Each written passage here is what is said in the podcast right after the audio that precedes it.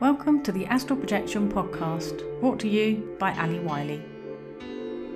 I'd like to start off with the beginning part of the famous quote by Robert Monroe I am more than my physical body.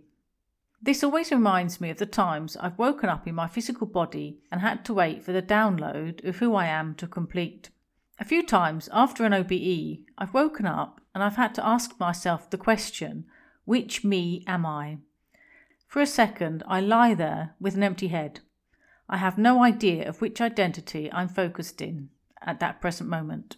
The first time it happened, it was a bit freaky, but then afterwards, when I thought about it, it actually made sense. After all, we're spiritual beings with a physical body which serves as a kind of interface to enable us to experience life on Earth. We're not our identity. Indeed, rather symbolically, sometimes in an OBE, I place my bag somewhere knowing that I can pick it up later. My bag represents my identity. So I leave my present identity behind and then I can pick it up later when I re enter my body. I remember when I was a child walking home from school asking myself the question, Who am I? No one can really answer that question but yourself. To really understand, you have to find out for yourself using whichever path you choose to do it.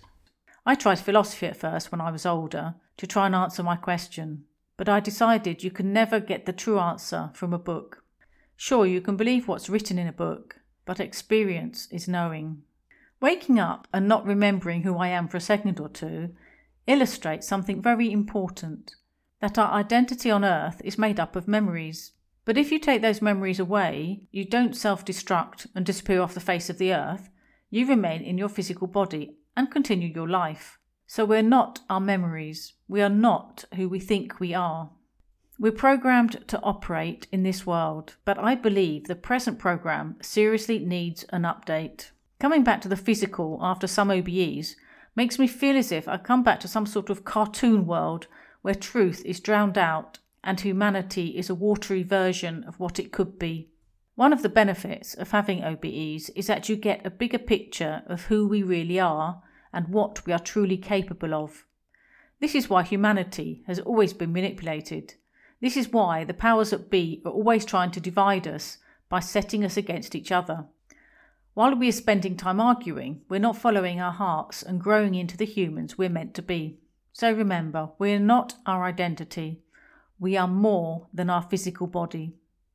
And on that note, I'll leave you. If you would like to continue this discussion or start another equally interesting, please pop over to astralwings.podia.com and join our community.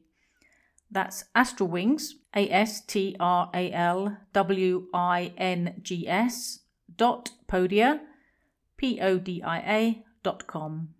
I have just posted a video that is only in the community that explains how to get into the astral from a lucid dream.